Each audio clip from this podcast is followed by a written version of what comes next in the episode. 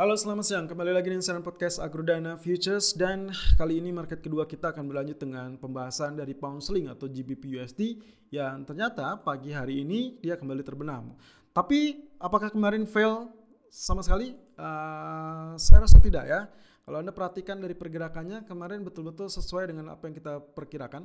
Jadi dia sempat terpantul, dia rebound dari area 1.2285. Kemarin kita coba buy di 1.2305 ya.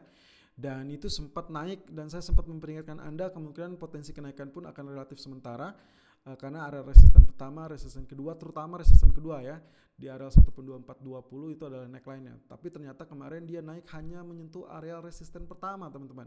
Ingat bahwa kemarin kita memiliki area resisten pertama di 1.2361, sementara kemarin area tertinggi adalah tersentuh di 1.2375 dan seketika dia drop kembali bahkan sampai ditutup akhirnya di area 1.2268 ya. Jadi secara target posisi kita sudah benar kemarin dan kali ini dikarenakan kemarin judulnya adalah rebound sebelum kembali terbenam, maka kali ini adalah jadwalnya dia kembali terbenam ya.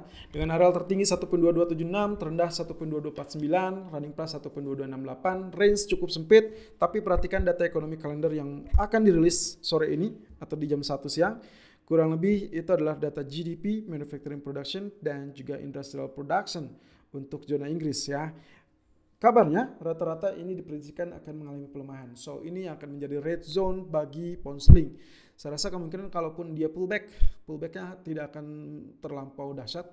Uh, bisa saja untuk mengantisipasi data, tapi untuk fundamental kedua yang eh, berkisar tentang uh, negosiasi antara Inggris dan Uni Eropa, saya masih belum dapat update. Tidak dirilis sepertinya, kemungkinan akan dirilisnya lebih kepada Eh, hari-hari uh, terakhir ya kalau saya rasa. Karena ini masih masih berjalan sampai hari Jumat jadi kemungkinan harap berhati-hati.